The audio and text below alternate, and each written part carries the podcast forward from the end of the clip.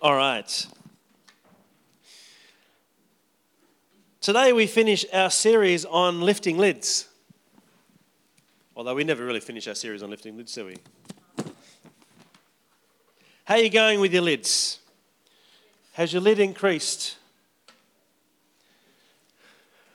You think so? You hope so? Well, Dale made great noises about me talking about David and Jonathan, um, which was really nice of her, but I'm not going to. Because we're talking about sort of comparing people, you know, which is never fair, but it's part of what we do, isn't it? Uh, you know, and we're talking about, you know, David and Jonathan both, both in some way heirs to the throne, um, yet David went through and Jonathan died because of the decisions they made. And as I thought through that, it actually ended up in a whole different place. And ended up looking at Joshua. Now, Joshua is sort of my guy. All right, I'm a big Joshua fan, really big Joshua fan. You know, if I could get in a, make my assignments when I was at, at uni, you know, doing doing study and so on for Bible college, if if I could make my assignment Joshua based, then I would, because it was an area I was strong in, but it was also an area I was passionate and interested in, because Joshua is a guy for some reason I can really relate to. And his leadership ability and his his willingness to step up and his character really shines through throughout his life. You know, you see a lot of guys and you you see where they mess up. You know, you look at David and, you know, he sort of really got into the whole adultery and murder type thing, you know. Interesting guy. He's a guy after God's own heart. You know, and then you look at Moses, you know, he got angry and frustrated and, you know, would espouse his weaknesses and then go the other extreme and get angry with everybody and so on. But what I like about Joshua, he was consistent. You know, he wasn't perfect. He had times where he messed it up, but he had a consistency about him that was built through through different things. And and he's a guy that you I really look at and I thought, gee, you know, he went from really being being a nobody to coming to a point where, and, and maybe this is my choleric side, you know, it, it was him against three million people at one stage. You know, there's him and there's Caleb and sort of Moses standing to the side and three million people wanted to stone him. And the guy stood his ground. His conviction was so strong that he couldn't be swayed. And he was a, had a real character about him. And that's why I look at Joshua and I think, gee, if we could be a guy like him. You know, it's no coincidence that his name in the Old Testament, you translate in the New Testament, it translates into Jesus. So let's pray quickly and then um, we'll have a look at Joshua. Father, we uh, thank you for your presence in this place. We thank you that you're a good God, a God who loves us, a God who cares about us, a God who wants the best for us, that you love us just as we are, but you also love us so much that you don't just leave us where we are, that you take us higher and further in you, that your plans for us are good, that you have a plan to prosper us and to bring us into success, but that you love us unconditionally, no matter what goes on. Lord, I pray, inspire us and challenge us today to be more like Jesus, we pray. In Jesus' name. Amen. All right, if you have your Bibles there, they can flick to Joshua. If you don't, that's cool, because I'll read them to you anyway. But Joshua is earlier on. Now, let me tell you the story of Joshua. Joshua is the guy that, you know, we all hear Moses, and, you know, he takes him out of the promised land, uh, takes him out of Egypt, sorry, you know, and they He parts the Red Sea and they cross the Red Sea and gets to the other side and, you know, the Egyptian army gets wiped out. And Moses' job was to take the people into the promised land. And he and he brought them to the promised land and he chose twelve spies, one from each of the tribes of Israel. And they went into Jericho and they spied out the land and where they were going and the, the promised land that was theirs. And And they came back, and ten of the spies said, you know, the land's full of full of giants. You know, in, in their eyes, we were like grasshoppers, is how we saw ourselves. You know, it's it's a great land. It's flowing with milk and honey. You know, as one guy said in Vegetables, it sounds sticky. But, you know, it was a prosperous land. But they were afraid because the people in the land were really big. So that was ten of the spies. Two of the spies, one was Joshua, the other guy called Caleb. And they said, yeah, that's all true. It is a land of abundance. And yeah, they are really big. But you know what? Our God's bigger. And we can do this. We can take the land. We can take them. It doesn't matter. And so the three, five million people, whatever it was, of the Israelites sort of looked on and they listened to the ten and said, yeah, that sounds like, that sounds better than the two. You know, it's easier to just, let's just go back to Egypt and we can, you know. And yeah, they'd forgotten what they came from. They'd forgotten what God had done. And they said, let's just go back there and we'll, we'll, we'll go back there and, you know, we'll wander the desert and, you know. And God said, I can't take you in. You know, you didn't trust me enough that I would take you all the way. You forgot what I took you through to bring you to this point. And now I'm ready to take you in and you don't trust me. So that's it. Your punishment is you're going to spend forty years wandering in the desert until this generation wiped out and your children will inherit the promise. Then the people went, we don't like that idea. So let's go and attack the land. We can do this. So they sent an army in. The army got wiped out. So for the next forty years, they wandered the desert. Now think about this. Joshua and Caleb did nothing wrong. They came back and they did what God asked of them. And they stood up for God. And their reward for that was they got to wander in the desert for forty years. Doesn't life seem really unfair sometimes? Don't you hate it when you do the right thing and it all turns out wrong? And you know you did the right thing.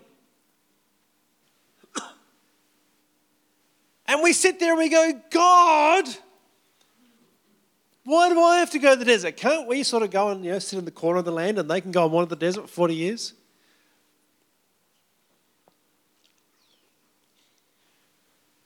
But not Joshua. Joshua's an interesting guy. Joshua was sort of the head of the army. He'd risen to that level. Now you've got you've got two interesting guys, because what happens is eventually Moses dies off with the people and, and Joshua takes over leadership. And he he ends up parting, you know, the, the waters of the, the river are parted, the Jordan River.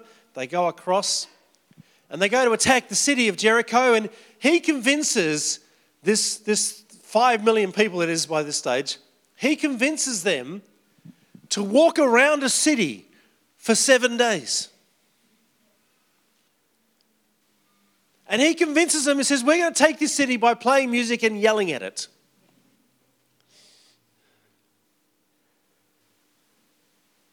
Now, why would five million people follow a guy? It's like going to Sydney, getting the population of Sydney and saying, we're going to go and march around and around the walls of Melbourne and we're going to yell at Melbourne and the whole city's going to be flattened.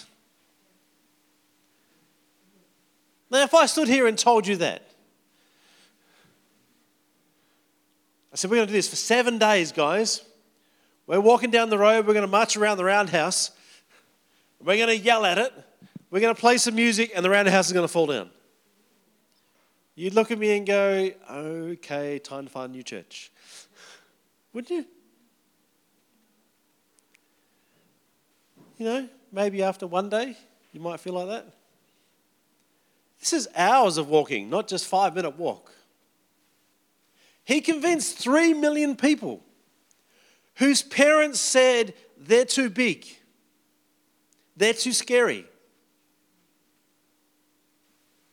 He convinced these people to walk around the city for seven days.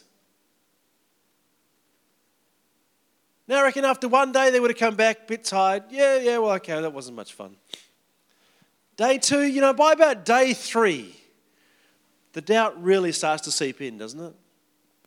But they followed Joshua. And on the seventh day, they walked around the city seven times.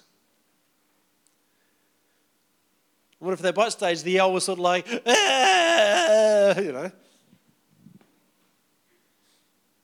But they yelled, they played music, the walls fell down, they conquered the city. Why would they follow this guy?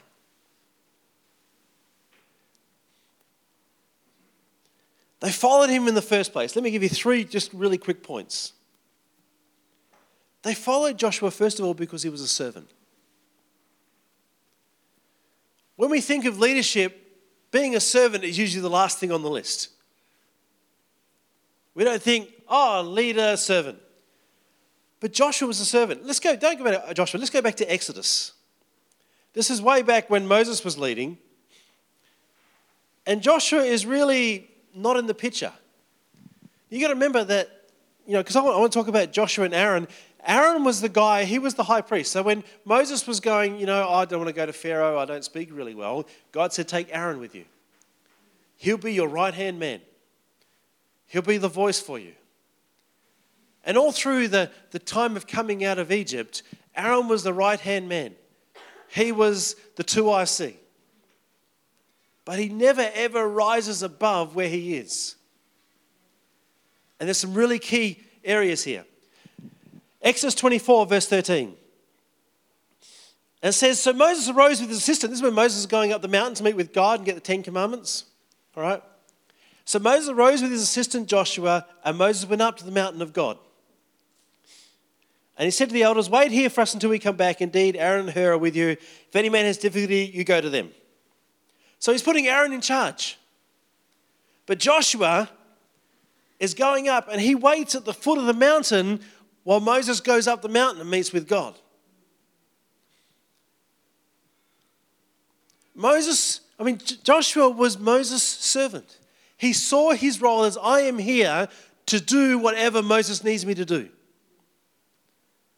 He's the guy that God's appointed, so I want to get as close to God as I can. So I'm going to serve the guy that God's appointed.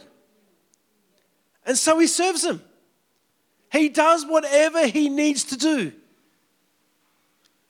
He says, I am going to support this guy. And we don't, you know, when we read through this passage, we read about Moses going up and, and you know, meeting with God. And we sort of overlook the fact that Joshua was there for the whole time that Moses was up the mountain. And it wasn't just a couple of days. He's there by himself because he's going, I want a little bit of God. I want as much God as I can get. And if that means that I've got to be the guy here, serving the guy, then I will do what it takes. See, Joshua isn't out to be the great leader. He's out to be a guy that will serve God no matter what it takes. And you look all through his life. He was a man who was a servant regardless of the price. Now, it's interesting that you look at Aaron. Aaron should have been that guy at the foot of the mountain because he's the high priest. And where God is, is where the high priest is supposed to be. That was his job. But Aaron never, ever rose up to it. He never stepped up. And you know, Aaron sort of going, this is my job, and that was it. And he did his job. He never, ever stepped higher than his job. He never went beyond what was expected of him or what he thought his job was. He never stepped actually into servanthood. He would just serve as his job said he would serve. And he sort of got the job because, you know, God said, oh, here's the guy, put him in there. But he confined himself to what he saw as this is what it is and never went beyond that.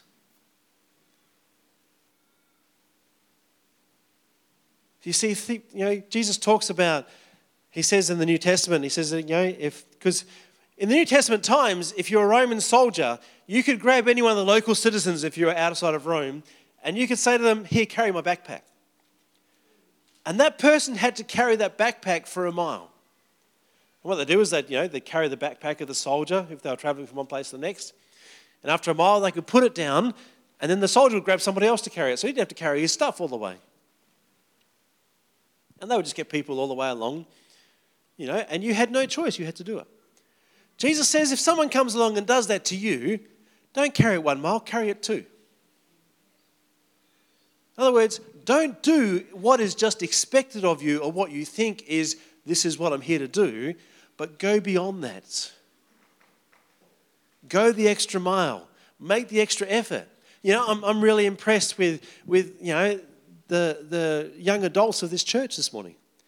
You know, because we rocked up here and, you know, um, Linton got called into work this morning and we were on setup and, you know, and the rest of our Connect group's on holidays and things like this. And I'm sort of thinking, going, wow, I'm going to have fun setting up this morning, and I'm glad that most of it was already done. But none of the, none of the, the gym was done. You know, I actually did nothing in there. Because the young, I rocked up and the young adults were all parked up the street.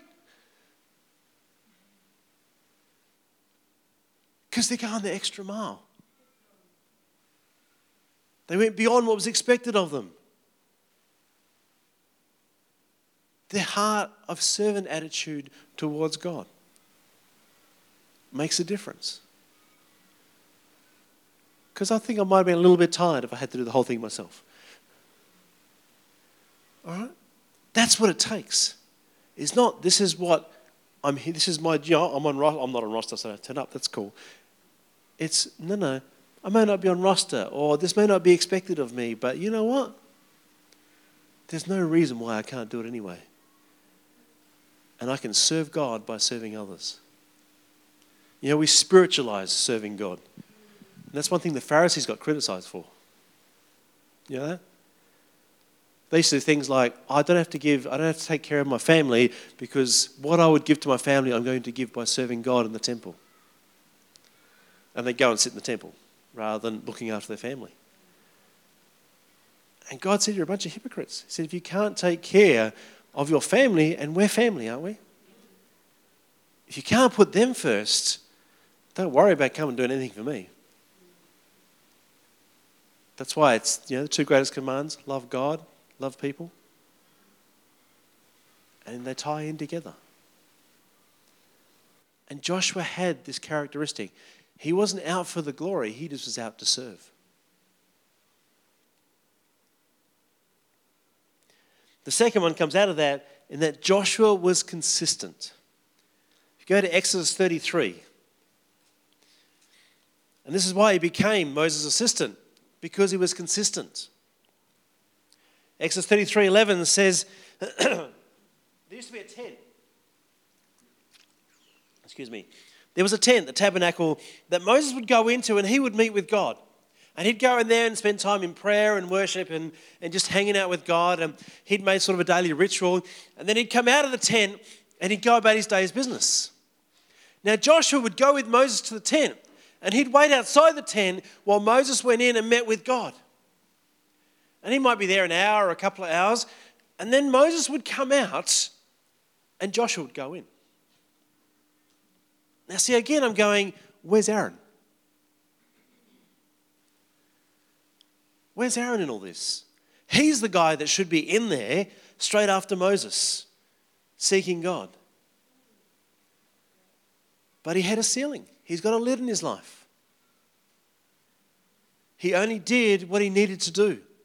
Joshua, with their waiting, and the moment the tent became free, it's like the toilet becomes free almost, you know. The tent becomes free, he ducks on in there, and he's hanging out with God. He's consistently seeking God every time he has.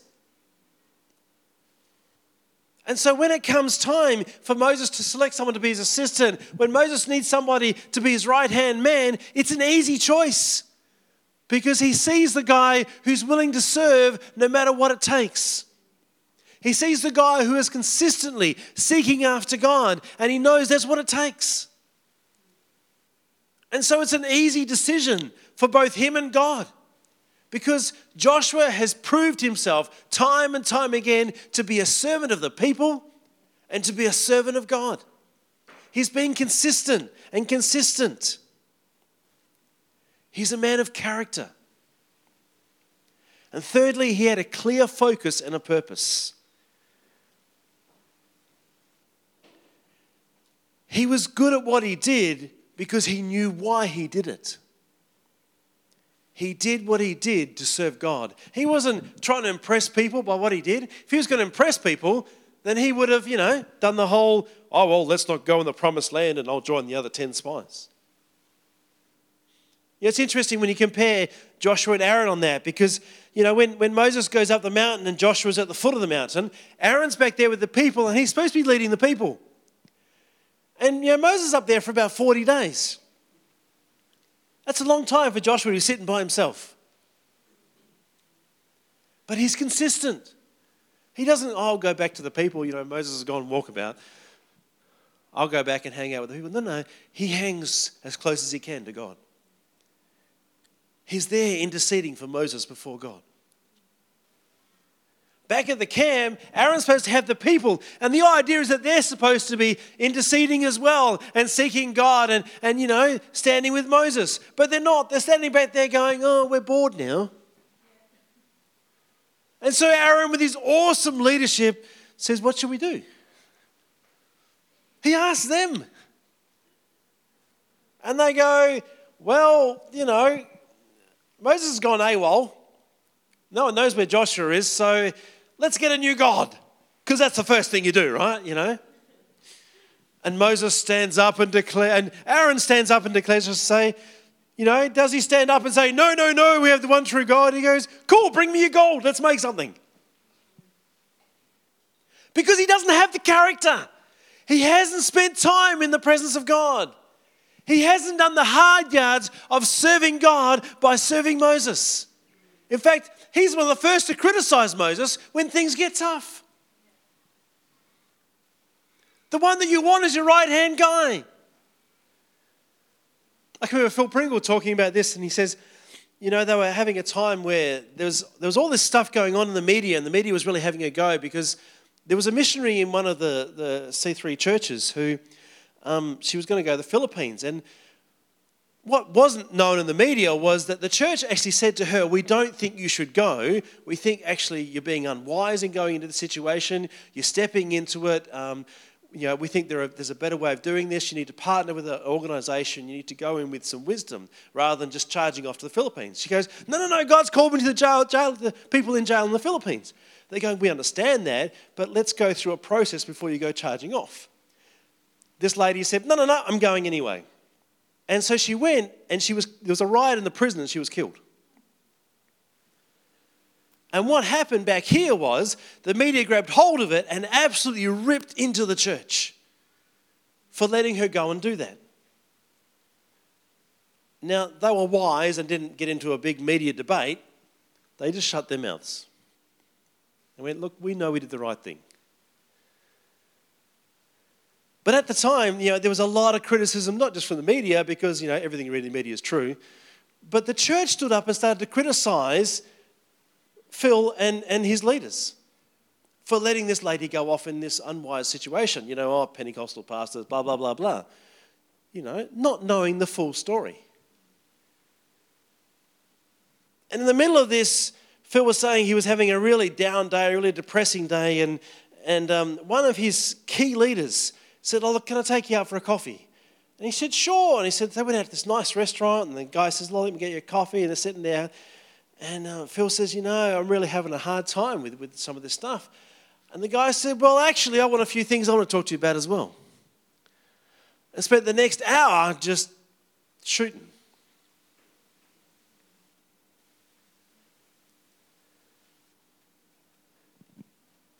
That's not what you want. And someone who's going to stand with you. In your darkest hour, you want someone who's going to lift up your hands. See, Aaron was a bit like that. When things got tough, he joined the crowd. Joshua was the opposite. When things got tough, he said, no, no, I stand for truth. Even if it's inconvenient. I serve God by doing what's difficult and going the extra mile. Even when it's cold, I get up and I do what I need to do. Even when it's not popular, I do what I need to do. Even when I've got other things to do, I go and spend in the present time in the presence of God. Even when it's beneath me, I will serve God by serving others and doing what I have to do. He was a man of character. Aaron was the other side. When the going got tough, he joined in the criticism of the leadership. He did as little as he could. He did as much as he could just to, oh, I've done enough now. He didn't have a servant heart. So you can serve without having a servant heart, but it'll come out eventually. You know, and it's the little things, you know. You can sort of see that, you know, Joshua, if they had a leadership meeting, Joshua would be there ten minutes early. Aaron would rock up ten minutes late. Probably because he slept in. You know what I mean? You, it's those little things that sort of, that really, really make you as a person and are a lid in your life. You know, I don't know about you. I mean, I know at work, you know, I, I get meetings scheduled for me. You know, we need you at this meeting. And I often look and wonder why. I've worked out in the time I'm there, I think I've halved the amount of meetings I go to, which is really nice. Actually get some work done. Um, But, you know, there's meetings to go to. And I often look down the meeting list and you sort of can pick. If the meeting was at ten o'clock, who's going to be there at five to ten? And who's going to be there at twenty past ten? Or who's just not going to turn up? And, you know, I've been in some workplaces where I've had meetings scheduled with people and you look at it and you go, you know what, I could put another meeting in that slot. Because you know they're not going to be there. And then maybe they've set up the appointment, but you know that they're not going to turn up. I can remember one guy, I've had, I had two meetings scheduled with him a week apart. And the guy wasn't even in the building. In fact, I don't think I ever went to a meeting where he was there. That would be pretty accurate, actually. And you sort of look and you think, how do you give someone respect if they don't give respect? If they're not consistent, if they're not serving. Because what that says to me is that person saying, you are not worth my time. And I go, okay, well, fortunately I have a good enough self-esteem that it doesn't bug me. But that's what you're saying. Or if they turn up late, my time is more important than your time. Or if they don't turn up at all, yeah. See, it's it's these things that we think, yeah, but they don't really matter, but they do really matter. Because they show your heart. Now, I understand there are times when things happen and so we're late. You know, I mean, I was five minutes late getting into church this morning. That's why everyone was lined up at the gate.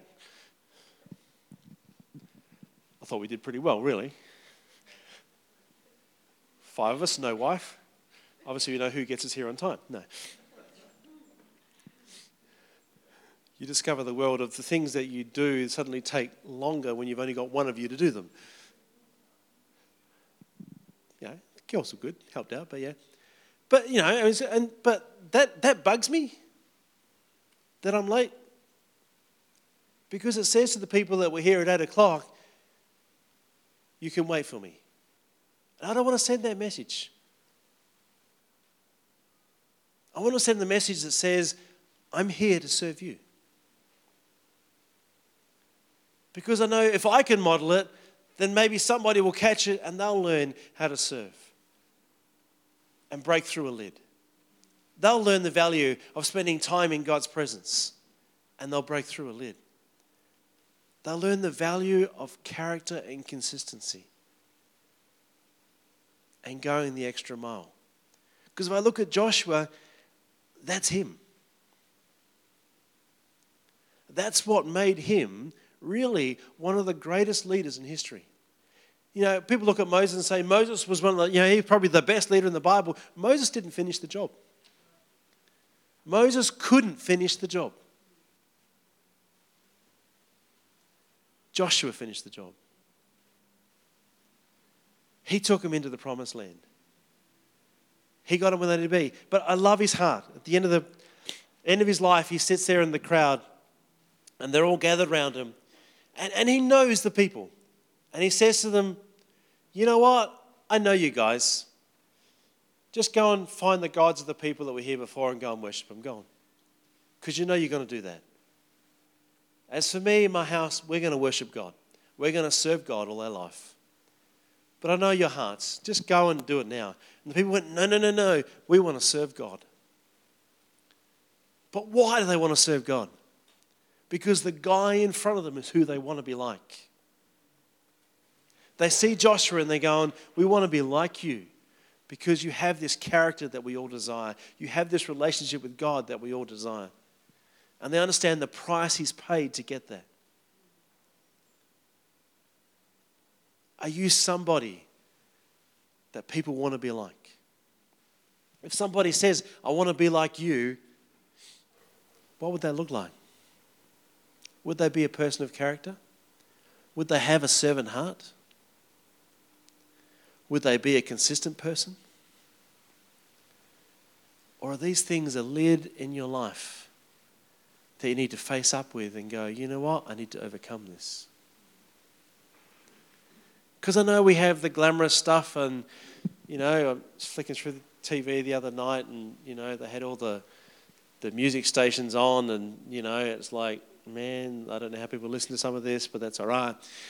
Maybe it's my age. But I'm looking at this one guy, and it, I think it was about an eighties hit. I hope it was an eighties hit, because if someone's dressing like that again, it's really worry. But he's there singing, and I'm looking at it going, why would anyone want to be like you? Seriously, I'm looking at this guy, and, you know, the jacket on with nothing else underneath, the open jacket, you know, chest hanging out, you know, and this, and but you looked at his face, and it was like this face of rage and anger. I thought, why would anyone want to be like you? And if they were like you, what sort of person are they that they want to be like you?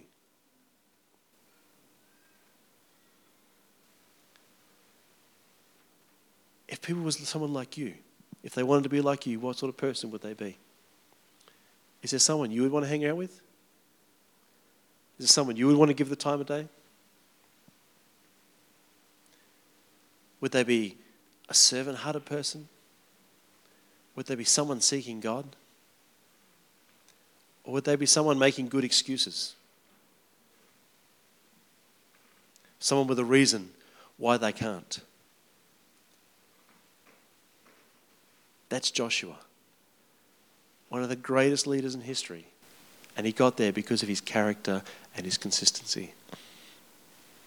Let's pray.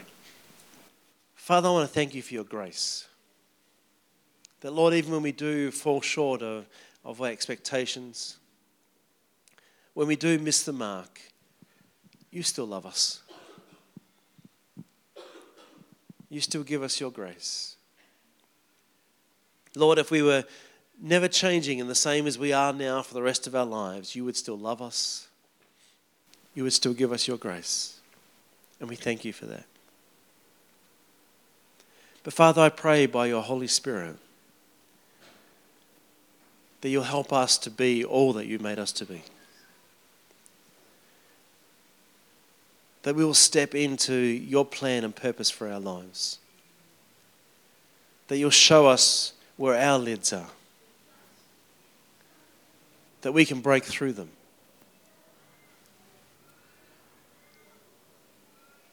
That we may reflect your glory. Lord, I pray your blessing on every person here. The refreshing by your Holy Spirit. That you be glorified, I pray. In Jesus' name. Amen. Amen.